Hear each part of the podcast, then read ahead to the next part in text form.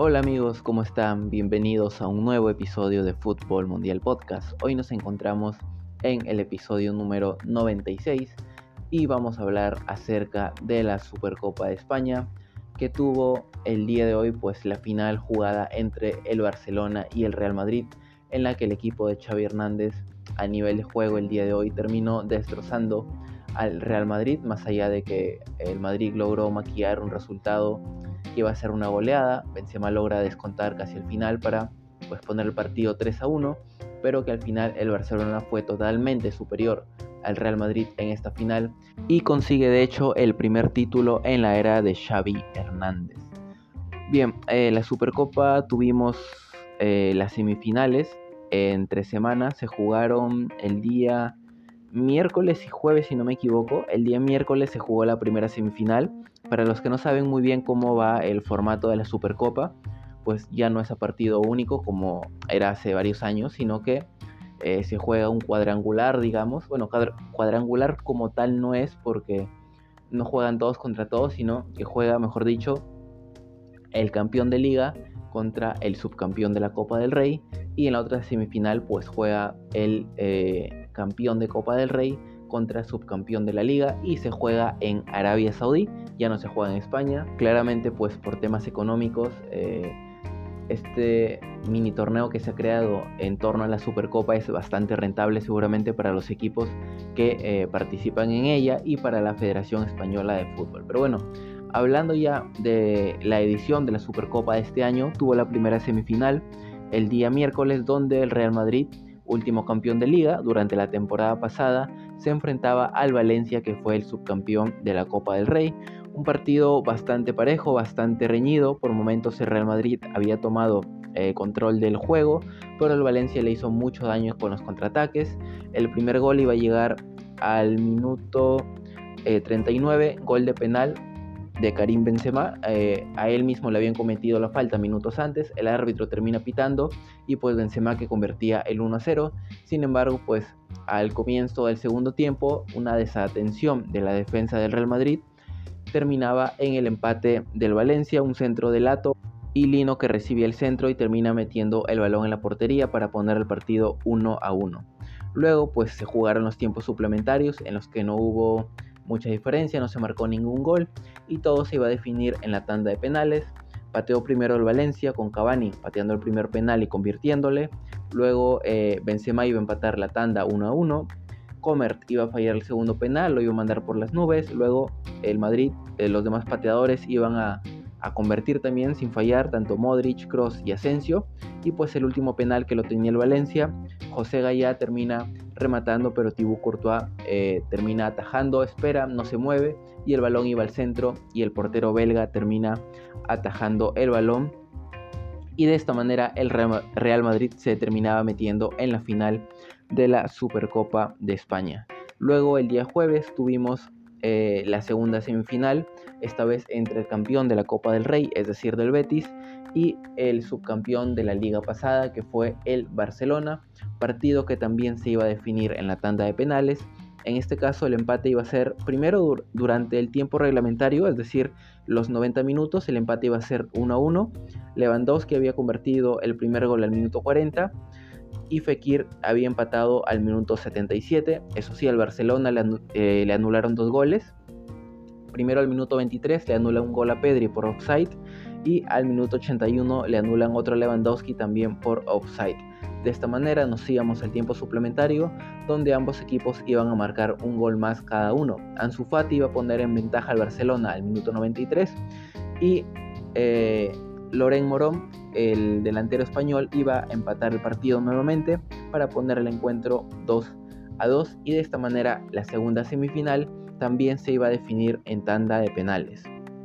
Esta vez también el Barcelona, al igual que el Real Madrid, en la otra semifinal, sus cuatro lanzadores de penales lo iban a convertir tanto Lewandowski, eh, Fati y Pedri. Y por eh, parte del Betis, eh, tanto Juanmi como Carballo no iban a poder convertir. Y pues de esta manera el Barcelona también pasaba a la siguiente ronda tras clasificarse en la tanda de penaltis 4 a 2. Así que la final iba a ser el Superclásico español, se jugaba hoy día domingo, un muy buen horario, fin de semana y un superclásico español o superclásico mundial, digamos, porque un Barcelona-Real Madrid siempre ha tenido mucha repercusión en el mundo del fútbol y van a jugar la final de esta Supercopa de España. Bien, eh, el Real Madrid iba a salir con una alineación bastante clásica, digamos, teniendo en cuenta pues las bajas que tiene, eh, reemplazando básicamente, digamos, a, a que no está por Camavinga y a David Alaba por Rudiger.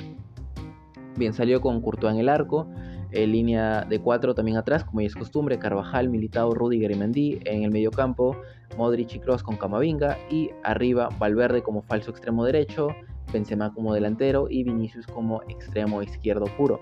El Barça salió con un 4-2-3-1, podríamos decir, o un 4-3-3. Bueno, eh, la formación varió mucho durante el partido, pero la base fue Ter Stegen en el arco, línea de cuatro defensores con eh, Christensen y Koundé como centrales, Araujo como lateral derecho para parar a Vinicius, Valde por la banda izquierda como lateral izquierdo, partidazo del, del joven lateral español.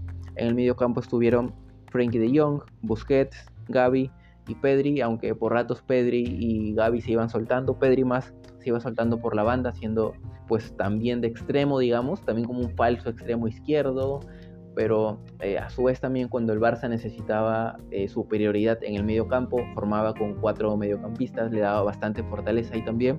Y arriba pues eh, Dembélé y Lewandowski como ya es costumbre del goleador español, que no puede jugar en liga, pero pues estuvo a tiro para poder jugar lo que es esta Supercopa de España.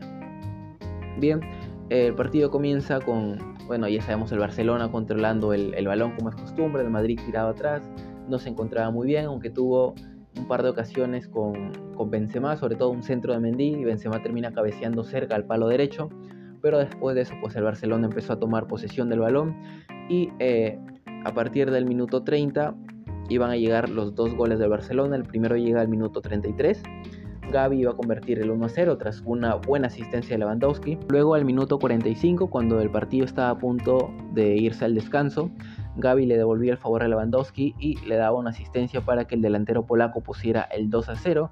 El Real Madrid totalmente tocado, totalmente noqueado, eh, no tenía respuesta, se iba perdiendo 2 a 0 el descanso. Y pues en el segundo tiempo Ancelotti intenta hacer algunos cambios, aunque en líneas generales el nivel de Real Madrid ha sido bastante bajo en este partido, salvando Courtois, todo el equipo eh, ha defendido muy mal, en el medio campo no han tenido ideas, se han visto superados físicamente, arriba también muy solo Benzema y Vinicius, los cambios no hicieron el efecto esperado y bueno, ya vamos a hablar de eso. En el segundo tiempo, eh, Rodrigo iba a entrar por Camavinga.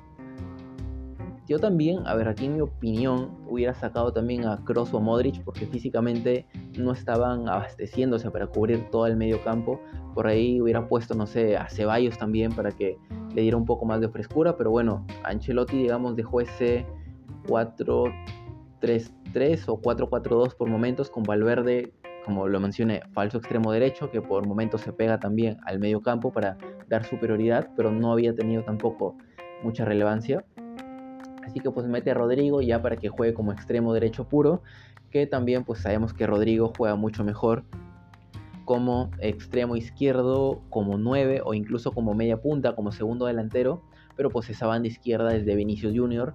Y hemos visto en muchas ocasiones de que Vinicius Junior cuando juega o se tira hacia la banda derecha al momento de definir eh, se le complica bastante porque por la izquierda hace el movimiento de enganchar hacia adentro y sacar un derechazo, pero por derecha se le hace un poco más difícil, así que eh, Rodrigo juega por esa banda, pero igual eh, no le dio mucho resultado al Madrid, el Barcelona tomó de nuevo el control del balón, control del partido, manejaba los tiempos, el Madrid eh, corría detrás del balón, al 65 entra Dani Ceballos que yo creo que entró muy bien. Dentro de todo, es tal vez un poco infravalorado por, por, la gente que ve el fútbol, pero para mí hizo mucho más incluso que los mediocampistas que estaban jugando, que no estaban frescos. Modric, por ejemplo, después del Mundial no ha vuelto contra el Valencia también, estuvo muy bajo el nivel a pesar de que jugó o sea, no inició el partido, jugó desde el segundo tiempo, luego jugó el suplementario, pero no apareció Modric. Después del Mundial, eh, no sé si es mental por haber quedado eliminado en semifinales o, también el cansancio físico, pero Modric no está en su mejor nivel. Entra Ceballos al 65 y al 69 llega el tercer gol del Barcelona. Esta vez Pedri marcaba el 3 a 0. El Madrid luego intenta reaccionar, mete a Asensio por Tony Cross, mete a Nacho Fernández por Dani Carvajal, que también eh, tuvo un partido bastante bajo, como les dije en líneas generales. La defensa del Madrid muy desorientada, militado, creo que cuando su compañero de saga no está preciso, no se, digamos, no se abastece para cubrir toda esa línea defensiva. Rudiger también estado en un nivel muy bajo. Ha tenido buenos partidos con el Madrid, pero en líneas generales no, no se ha terminado de adaptar por completo todavía. Mendy también eh, por la banda izquierda muy impreciso, no llegaba a cortar, no aportaba mucho en ataque. Dani Carvajal totalmente superado por Antonio Valde eh, en esas transiciones rápidas del Barcelona, que como dije, Valde ha hecho un partidazo. Eh, en el medio campo también Modric y Kroos no se abastecieron, Camavinga cometió algunos errores, Pedri y Gavi estuvieron muy finos. Dembélé por su parte también por la banda derecha estuvo muy desequilibrante, Lewandowski muy fino para asistir y para marcar. En el ataque pues Vinicius Junior totalmente anulado por un Araujo que tuvo el apoyo del resto de la saga defensiva para siempre tener superioridad numérica contra Vinicius. Eh, bueno, el Madrid se iba a descontar ya finalizando el partido prácticamente, un centro de Dani Ceballos desde la izquierda eh, que Benzema remata, le termina quedando el rebote y pues descuenta nada más al minuto 93 para que el partido, como les dije, no sea una goleada, para que no haya diferencia de tres goles, lo cual hubiera hecho que sea una goleada, pero más allá de eso, pues el Barcelona totalmente superior y justo ganador de esta Supercopa de España 2023. Y de esta manera pues termina este mini torneo. En España también hubo fútbol. En la Liga Santander obviamente no jugaron eh, los cuatro equipos que han estado eh, disputando la Supercopa en Arabia Saudí.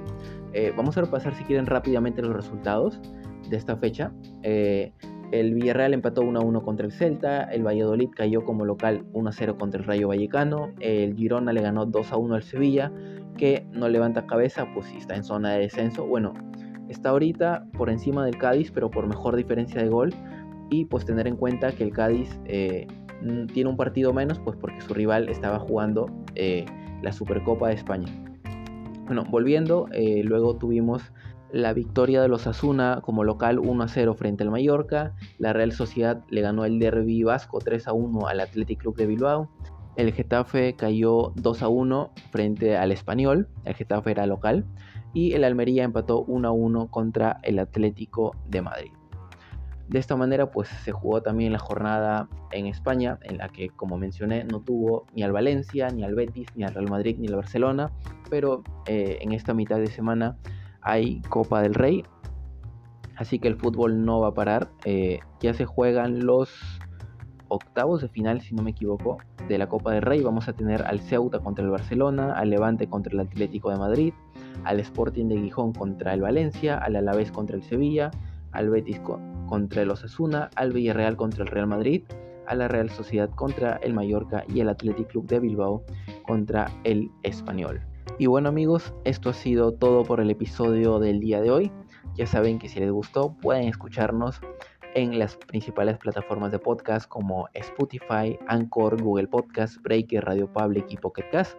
También estamos en YouTube como Fútbol Mundial Podcast y en nuestras redes sociales Facebook, Instagram y TikTok como Fútbol Mundial Podcast. Soy Javier Salinas, me despido y nos vemos en el siguiente episodio. Adiós.